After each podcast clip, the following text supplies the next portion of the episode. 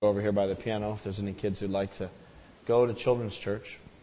Luke chapter 5, verses 17 to 26.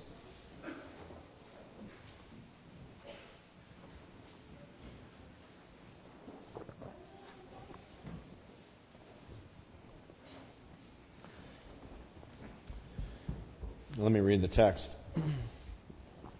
One day, as he was teaching, Pharisees and teachers of the law who had come from every village of Galilee and from Judea and Samaria and Jerusalem were sitting there. And the power of the Lord was present for him to heal the sick. Some men came carrying a paralytic on a mat and tried to take him into the house to lay him before Jesus. When they could not find a way to do this because of the crowd, they went up on the roof and lowered him on his mat through the tiles into the middle of the crowd right in front of Jesus. When Jesus saw their faith, he said, Friend, your sins are forgiven.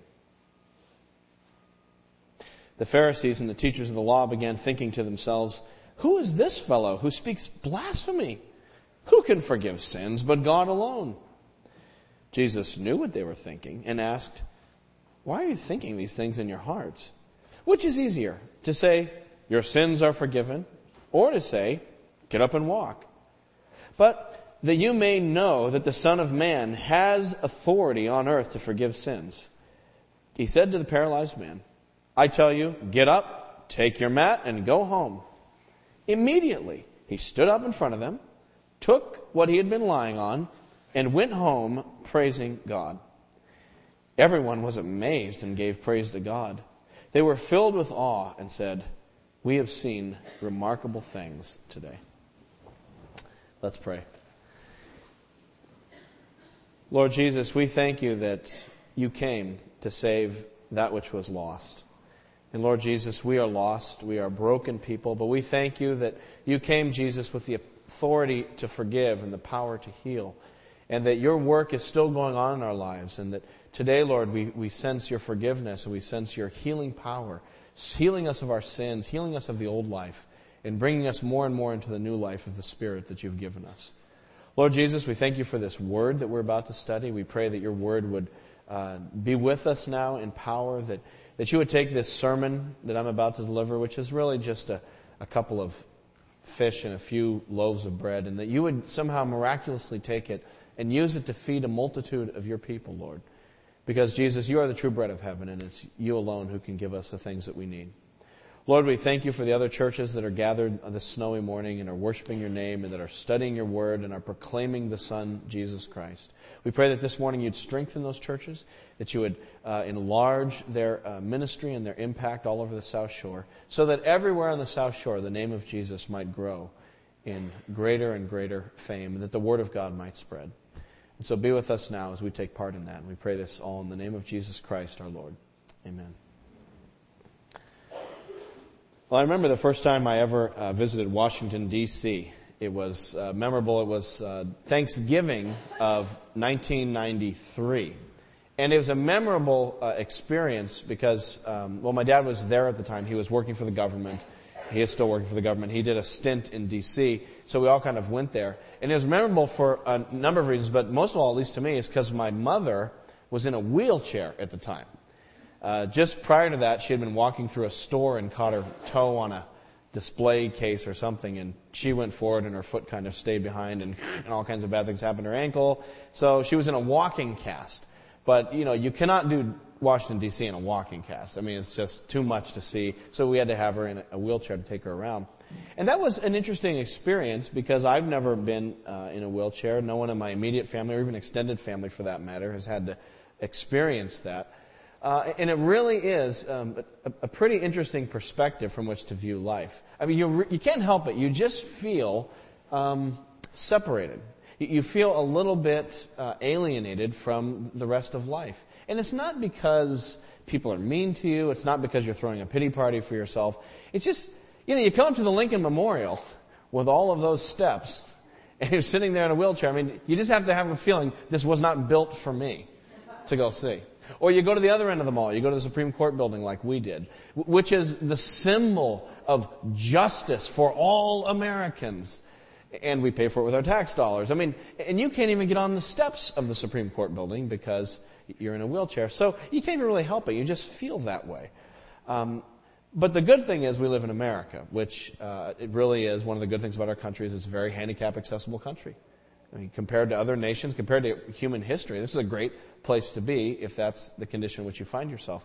And so, sure enough, we're standing there in line, uh, waiting to get into the Supreme Court building and take a tour, and uh, some Capitol Police come over and they say, "You come this way." And they take the little rope off. We go around the side, left side of the building, and there's a lift. My mom gets in it, and you know, and there she goes, and then we're at the front of the line. So that was the good thing about it was uh, we got the lot of front of a lot of lines that weekend. Today's story is about a handicapped person. It's about a paralytic. And as a paralytic, he experienced a separation from the center of community life. He, he was on the fringe. But more than that, he was also, like all of us, a sinner. And so he experienced, like all of us, a separation from the heart of God's life. And this is a story about handicap access. It's about somebody on the outside who is crippled, who is uh, paralyzed, finding their way to the center where they've really never been before. So if you look at uh, verse 17, we'll just pick up the story. It says, One day as he was teaching, Pharisees and teachers of the law, who had come from every village of Galilee and from Judea and Jerusalem, were sitting there, and the power of the Lord was present for him to heal the sick. So Jesus is doing his usual ministry. He's teaching, he's healing, but now the word obviously has gotten out about him. People are coming from all over, the crowds are growing, and the religious leaders have gotten word of this guy. So they've come to check him out. The Pharisees are there. These are kind of a, a lay religious order that uh, sought to follow the law closely, and, and, they had this oral tradition that they all obeyed, a lot of different laws. And then they're also the teachers of the law. They're kind of like the um, seminary professors. And so anyway, basically the theology police had shown up. And they were there to investigate this guy's doctrine and his teachings to see if he was legit or not. So here you have Jesus, you have the theology police, you have all the, the people around pressing in. And into this scene comes our friend, the paralytic. And if you look at verse 18, uh, it says, Some men came carrying a paralytic on a mat and tried to take him into the house to lay him before Jesus. When they could not find a way to do this because of the crowd, they went up on the roof and lowered him on his mat through the tiles into the middle of the crowd, right in front of Jesus. So we don't know a lot about this paralytic. We don't know his name. We don't know how old he was. We don't know if he was a paraplegic or quadriplegic. Um, we don't know why he was paralyzed. We don't know if he was born that way or had some kind of horrible uh, farming accident or if he had some disease ravaged his body and left him unable to move. But we can be fairly certain that as a paralytic in that culture in that time, he would have found himself at the periphery of community life. Uh, physically, he just, well, he was paralyzed and, you know, they didn't have wheelchairs and they didn't have elevators. They didn't have ramps and nice smooth sidewalks like we have. And so, uh, if this guy wanted to get anywhere, he had to sort of wait for people to pick him up and haul him there. So this is never a guy who was going to be at the center of the, the town village meetings, at the town gate. He was probably never going to be a person of influence. Uh, but not only was he sort of physically uh, disadvantaged, he was also, therefore, economically disadvantaged. Because remember, this is an agrarian culture. And, you know, you, you earn money based on manual labor. And if you can't do manual labor, there's really not a lot of places for you to function in, in that kind of uh, society. So he was dependent upon, you know, just people's charity, whether it's like giving him money or friends taking them into the home and taking care of him. But w- whatever the case, I mean, this guy now has two strikes against him. He's physically can't really be a part of, of the community. He's economically there. And then I also believe there's a third strike, which was he, there was likely a kind of socio-religious uh, stigma attached to his condition. You know, there's this idea floating around that, that was kind of common then, which was that if you were blind or if you had leprosy or you were paralyzed or something, that it was possibly a punishment from God. And you know, hey, people still think that way sometimes today. When things go wrong, with is God punishing me? And, and so, you remember the story in John chapter 9, uh, where Jesus comes up and there's this blind guy and the disciples say, hey, Jesus, who sinned? Did that guy sin or did his parents sin? Is that, why is he blind? And Jesus says, uh, actually, it's C, neither. Uh, this guy was blind by God's will so that God's glory could be displayed in this person's life. And then he goes on to heal the person to show the glory of God. So, so this guy, you know, this person is, is definitely at the fringes of the life of the village. So when he comes up, as it says in verse 18, and there's a crowd, so they can't even get into the house. Uh, in some ways, I thought, you know, that, what a picture of his whole life. I mean, that moment is in some ways a symbol of everything he had known. There's something going on in the middle and all of the religious elite, and then there's people around that, and then he's somewhere at the very fringe of the crowd, lying on a mat. And what's going on, guys? What's going on? Just wait, we're trying to find a way in. He's just kind of there. And it's like all societies. Every society seems to be built with a series of concentric circles of influence and importance. It doesn't matter if it's high school or junior high, and there's some people in the middle, you know, the jocks and the whatever, the preppy kids or whoever, and then you know, the freaks and the geeks and all, all those people on the outsides, or, or, or, whether it's your office and there's some people when they walk in the room, it's like, oh, oh they're so and so, or maybe you're not that person, maybe you're the stock person, or maybe you're the, you know, the secretary, or whatever, wherever you find yourself in the, the food chain of your work. And, and every community just seems to have these concentric circles. And this guy was at the edge, perimeter, periphery of the concentric circles of his community. And that's where he had known his life ever since he was a paralytic until today. And now something was going to change. There was going to be a handicap access made for this guy from the fringe to come to the center. And we pick up the story here in verse uh, 19, just to read again. It says, When they could not find a way to do this because of the crowd, they went up on the roof and lowered him on his mat through the tiles into the middle of the crowd right in front of Jesus. I mean, I, I just think that's hilarious. I, I mean, it's just, it's a little story all compressed together, but you try to think about this thing actually taking place, it's just so comical. So first of all, he goes up on the roof. Now you have to kind of get the houses in your mind of what they look like. You can't think Cape or Colonial. You have to think, you have to think shoebox. Right, it's a shoebox is the way they built their house. It's a little rectangle made of mud or maybe stone, and then there was a flat roof. And the roof was very much part of the house in terms of, you know, there's usually stairs going up the side, and people did all kinds of things on their roofs. You know, they didn't have to worry about this stuff falling down out here.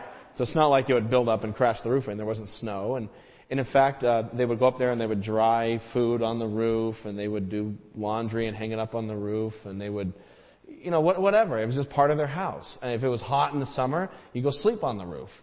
You know, people would, you know, hey, how you doing? You know, across the roof. So, you know, the rooftop was just, it was very much a social area. It was a part of your house.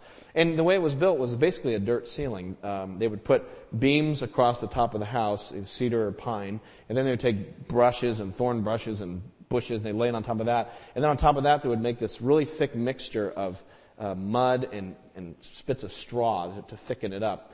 And then it would harden, and so you'd have this kind of mud, dirt roof on top of this structure. So, so the idea is you could dig through this roof. Now it's interesting, it says right here in Luke that they let him down through the tiles, which is kind of interesting because uh, tiles was more how the Greeks and Romans built their houses. So it's possible that Luke is just, because Luke is writing to a Greco-Roman audience, maybe he's just kind of translating the, the imagery for the people. It's also possible the word for tile can be translated as clay, so maybe it's, it's the clay. But the point is, it's the kind of roof you can get through if you wanted to. You know, if you wanted to come through my roof of my house, you would need a saw. it would be hard because I have asphalt shingles like you do and I have plywood and there's big beams. But you know, it's not like, it's not that hard to get through that roof. You just need, you know, a little trowel and you can just start digging through the roof. And so you got this scene, these guys are going to go through the roof. I mean, whose idea was this, really? I mean, you know, where did they come up with this idea? It's, it's hilarious. It's very obvious that the people carrying the mat were men. Because this is a very male concept, this, this solution. This just has the Y chromosome all over it, right? It's sort of big on spatial relationships and it's sort of big on linear problem solving. It's really small on social sensitivity. So, and you just wonder, like, like who came up with the idea and when did it happen? You know, it's like, what are we going to do? How are we going to get that guy up there? One guy says, "Yeah, I don't know about you boys, but I'm fixing to dig me a hole in that roof, and we're just going to lower him down through there. What do you think, boys?"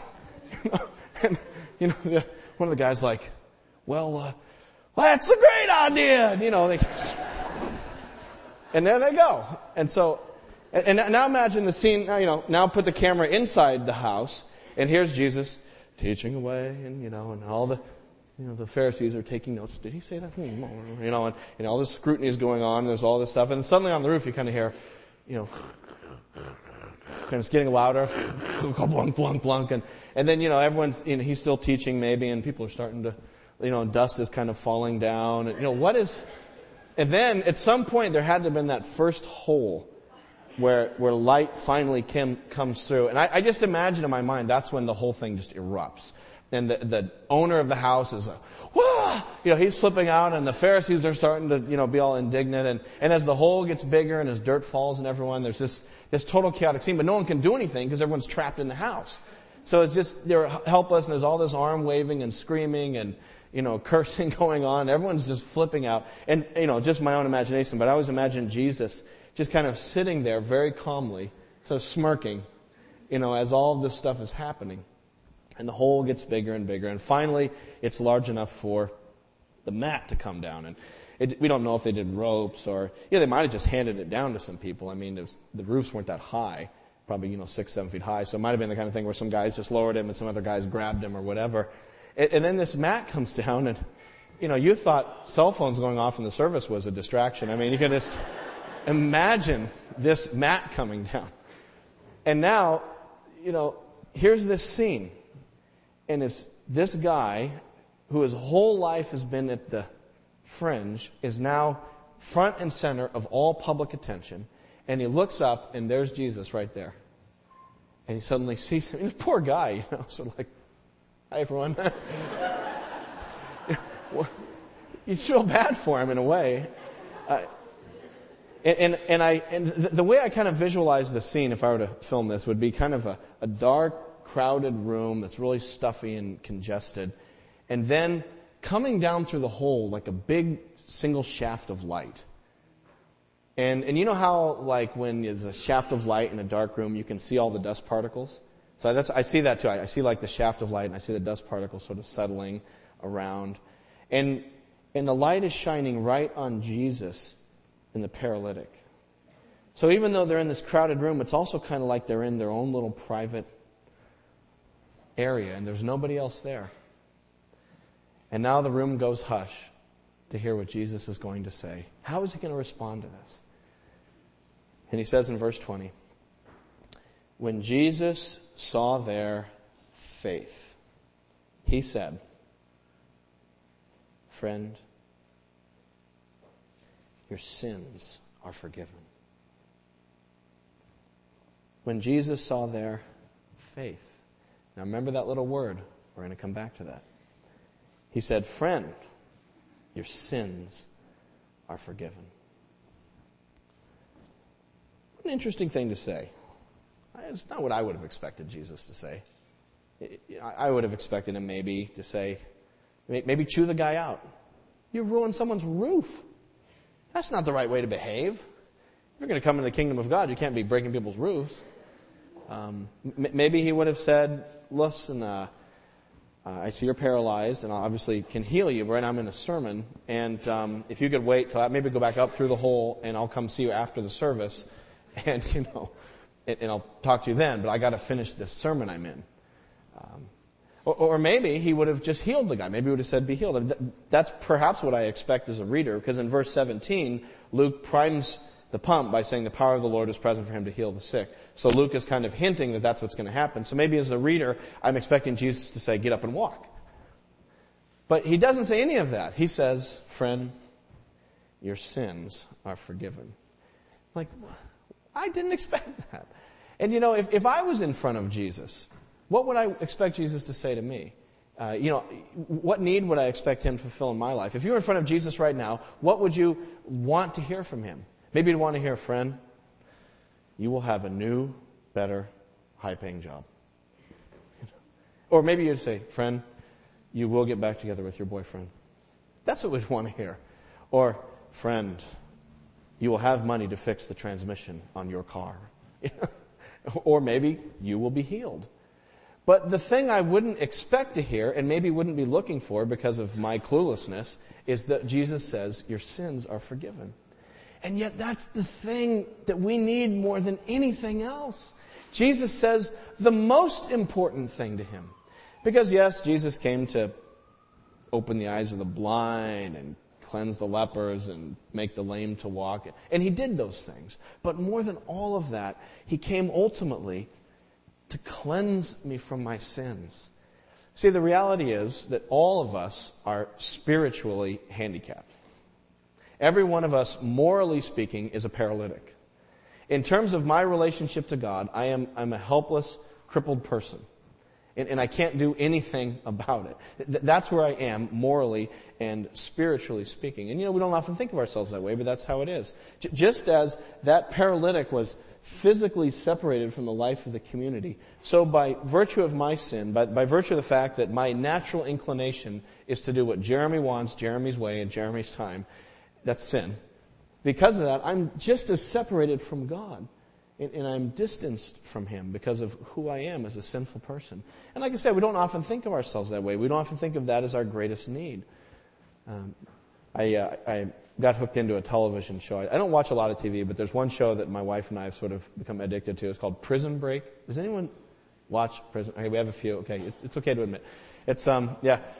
It is this, I think the show is written by Christians. I, I, suspect, given some of the themes and things I've seen in it. It's an interesting show about this guy who's trying to break his innocent brother out of prison. Um, but anyway, uh, th- th- in this story, there's this mob boss. He's kind of like a mob enforcer kind of guy, and he's in prison. And uh, he's just one of the guys who everyone is terrified of in prison. He calls all the shots. All the inmates fear him. And, and during the show, he, call, he orders a hit on somebody outside of the prison. And so one of his buddies goes and does this hit on some other guy. But the thing is, something goes wrong in the process, and, and a six-year-old kid gets killed in the process. And so the guy calls back, says, "Yeah, I did it, but by the way, something went really bad, and this child was killed in it." And uh, and for some reason, this hardened, ruthless, cold-blooded mobster is suddenly convicted by the fact that this child died, and and suddenly he has this really guilty conscience, almost neurotic, a neurotic, guilty conscience about the fact that this person died. And in fact, he starts to hallucinate. And there's a stain on his wall. It's like kind of like a rust stain on his prison cell wall. But when he looks at it, no one else can see it, but when he looks at it, he sees the face of Jesus with a crown of thorns on his head. And he's just, he's falling apart.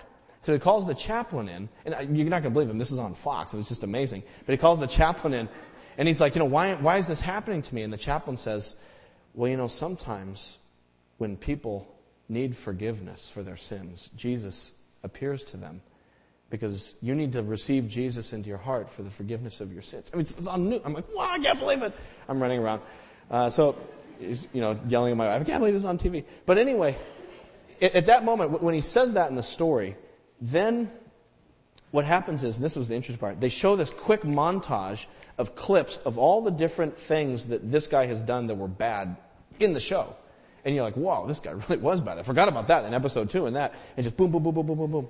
And, and, and I thought, what would it be like if God were to suddenly put in front of my eyes a quick montage of the last three months of my life and all the things in all the ways that I have lived as if Jeramie was the Almighty.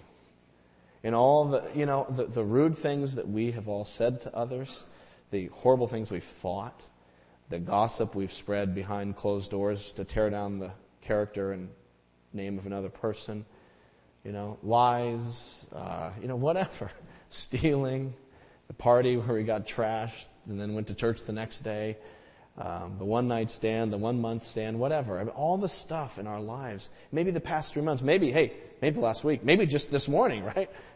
And those things came before me. And I suspect that if I were to be able to see my moral condition with a kind of 2020 clarity, that I would want Jesus to say, Jeramie, your sins are forgiven. I wouldn't care about my transmission or anything else compared to that. I would want to hear, I would long, I would crave for him to put his hand on me and say, Your sins are forgiven. And so he says to that paralytic, Your sins are forgiven. The most important thing. Of course, this does not sit well with the Pharisees. They knew he was bad and they finally caught. Verse 21, the Pharisees and the teachers of the law began thinking to themselves, who is this fellow who speaks blasphemy? Who can forgive sins but God alone? And the Pharisees are right about one thing. Uh, God alone can forgive sins. No pastor, no priest, no minister can absolve you of your sins. This is something that is, in biblical thought anyway, that is only the prerogative of God to be able to remove guilt between a human being and God. Uh, so they're right in that sense. Only God can forgive sins. And, and they see this is blasphemy. Here's a mere human being, from their perspective, forgiving sins. And therefore, he's taking a prerogative of God. He's acting like he's God. Who does he think he is? God? yes. That's right. And, and, so we see another one of these glimpses here of Jesus acting in the place of God. Because he was. He was God with us. That's the miracle of, of the Jesus story. He didn't talk to him like, just like another religious teacher. He talked with authority. Your sins are forgiven. They're done. You're, you're set free. And so Jesus knows they're thinking this, and he shoots right back. Verse 22. Jesus knew what they were thinking and asked, Why are you thinking these things in your hearts? Then he gives them this interesting one. Verse 23. Which is easier to say, Your sins are forgiven, or to say, Get up and walk? Uh, in other words, Jesus is, um, he, he, you see the logic of it? Which is easier to say? And, and the answer is, well, it's easier to say your sins are forgiven because there's no need to prove it. You can't prove it. You can't tell. You know, if, if I were to say, you know, your sins are forgiven, Anne, then how do we know if Anne's sins were forgiven? Well, you don't know. You can't see. It's not like suddenly a little halo goes boom over your head or something. But, but if Anne can't walk and I say, get up and walk, now we can all look and see whether or not Anne gets up. So in that sense, it's much easier to say something that cannot be empirically verified than something that can be empirically verified. So what Jesus is proposing is a proof. Verse 24, but that you may know that the Son of Man has authority on earth to forgive sins. So, so the argument kind of goes like this. If I can do something that you can verify that only God can do, which is heal somebody, only God can do that, then you know that I also have the authority to do something that you cannot empirically verify, which is to forgive sins. So it's a proof of the fact that he really did forgive the sins. And so, verse 24, he said to the paralyzed man, I tell you, get up, Take your mat and go home. And immediately he stood up in front of them, took what he'd been lying on, and went home praising God. Everyone was amazed and gave praise to God. They were filled with awe and said, We have seen remarkable things today. Jesus has authority to forgive sins. Jesus has the power to heal me of my moral corruption. Jesus has the authority to make me clean before God. Do you know who Jesus is? Jesus is the handicap access to God. Jesus is the ramp for paralyzed sinners like me to get to heaven. Jesus is the lift that takes me from earth to the divine realm where I can find fellowship and communion with my Creator. He's the, the ramp that God built for us to come to Him. It's through Christ. And so Jesus comes, and, and yeah, we may be at the periphery, and you may say, man, not me, I am so far from God, I'm so. Look, there is a handicap access, even for the most uh, paralyzed of us, and it's the Lord Jesus Christ.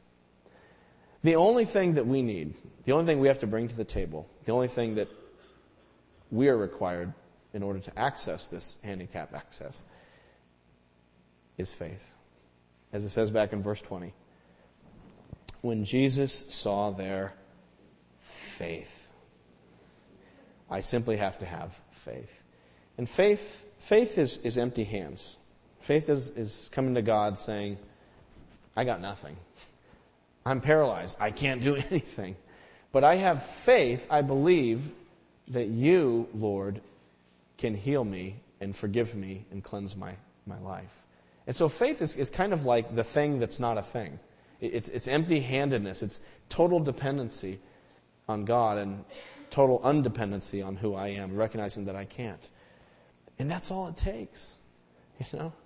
You're like, well, maybe, maybe I just need to come to church here a few more weeks and maybe that'll cancel out some of the other weekends and the way I've spent them. That's not how it works you know, well, maybe I'll get myself together a little bit more. And, and once I sort of get my finances under control and I, and I, deal with this, this, and that, then I can come to God because then I'll be a little, it'll never happen. We simply have to come with the, the faith of a paralytic lying on the mat, like, I'm here. I have faith. You got to do the rest, God. Recognizing even that that faith is a gift from Him and His grace in our lives. It is, is by faith that we are saved. So I don't know. Have you ever come to know Christ by faith? Um, maybe you haven't, and maybe you're here and, and you like, you know, coming to church now, or you have some friends who've drugged you here or whatever. But I'm, have you personally come to know Christ as a Savior? Have you ever had an experience in your life where you're, so to speak, in the beam of light with just you and Jesus, and you've felt Jesus say to your soul, Your sins are forgiven? Have you ever known that? And if you haven't, then I'm going, to, I'm going to suggest that you need to make it your new mission in life to find Jesus. You know, climb the steps, get on the roof, dig a hole, whatever it takes. Because anything else you're worried about, whether it's Christmas shopping or getting the fruitcake made or fixing the transmission on your car, it's so irrelevant compared to this great eternal issue of finding peace with God through faith in Jesus. And so go out tonight. You're going to put on a heavy coat and a hat, and your wife's going to think you're crazy or whatever, but just go out and be like, I got to go for a walk. And just in your own way, cry out to the Lord and ask God to, to come into your life and to forgive you, and just keep praying it and praying it until you have laid hold of the Savior and you sense that grace and that forgiveness in your life. But I think there's a word here too for those of us who are Christians. Because notice what it says in verse 20. It says, when he saw their faith, plural. And so I think there's an application there too for us, which is that it wasn't just the paralytic's faith that impressed Jesus or that, that drew forth a response of healing from Jesus. It was also, he noticed the faith of his friends. His friends had to carry him there. And I think part of, of the Christian life is carrying people to Jesus. We're picking people up and we're hauling them there. And you carry people in a lot of different ways. And I think the most important way we carry people is through prayer is, is we, most importantly, there's other ways. You can invite people to church and you can bring the gospel to them and all kinds of stuff. But most importantly, we, we need to be praying for people. We need to just be, in, in, that sense, carrying them. And you know, there's some of us here who, who put down the mat, frankly. We put it down a long time ago. And can God save so and so? Yeah, I'm sure in theory he can. God can do anything. I believe that. But I'm not demonstrating any faith because I stopped carrying the person in prayer five years ago. Because I carried him for 15 years and frankly I got sick of it. And the more I prayed for them, the further they went away from the Lord. And so I've kind of given up, thank you. And someone else can carry them for a while. I'm tired of that one. And, you know, no. If I really believe that Jesus can heal, and I believe it more than just sort of like a little doctrinal statement, but I truly believe it, it's going to change my behavior, and I'm going to keep picking up that mat and carrying that person. So, so we got to pray for those people that we'd otherwise be tempted to just throw up our hands and say, well, forget it, there's, there's no hope. You ever hear the story of George Mueller and the friends that he prayed for? I think I've told this story several years ago once, but it bears repeating. George Mueller, famous Christian in the 19th century, started an orphanage. He was a man of prayer. He just trusted God. He didn't get any, raise any funds for the orphanage. He just prayed. Didn't tell anyone his needs. He just prayed that God would provide, and God provided for the orphanage for decades. But anyway, he, he had it on his heart to pray for five of his friends. He had five guys he knew who didn't know Jesus, so he started praying for them. And within a short time after he started praying, every day, one of the guys came to know the Lord. So he just kept praying and praying. Within 10 years, number two and number three came to know the Lord. So he just kept praying and praying. And after 25 years, the fourth guy came to know the Lord. And so he prayed and prayed and prayed. And finally, after 52 years, George Mueller died. And a few months later, the fifth guy came to know the Lord. So Mueller didn't get to see the, the final inning. Well, maybe he did. I don't know what it's like in heaven. Who knows? But whatever. He, wasn't there. And after he died, the final guy came to know the Lord. You just got to keep carrying so faithfully. Is there one person that you know that you need to just keep carrying in prayer? What would it be like if all of us as a church just picked one person we know who just is like hopeless? But we're like, I don't care. I don't care if this person just keeps going further from God. I'm just going to pray just like with the same kind of habitual way I pray for my lunch and thank God for my food, I'm just going to pray for Joe or I'm going to pray for Sally or whoever it is. Until I, until death do us part, until they get saved, I'm just going to pray. That's it. And just keep carrying them before God. Believing that Jesus can heal anybody. And there's no person so far removed that through the Spirit's work they cannot enter that handicap access and come into the presence of our Savior. Let's pray.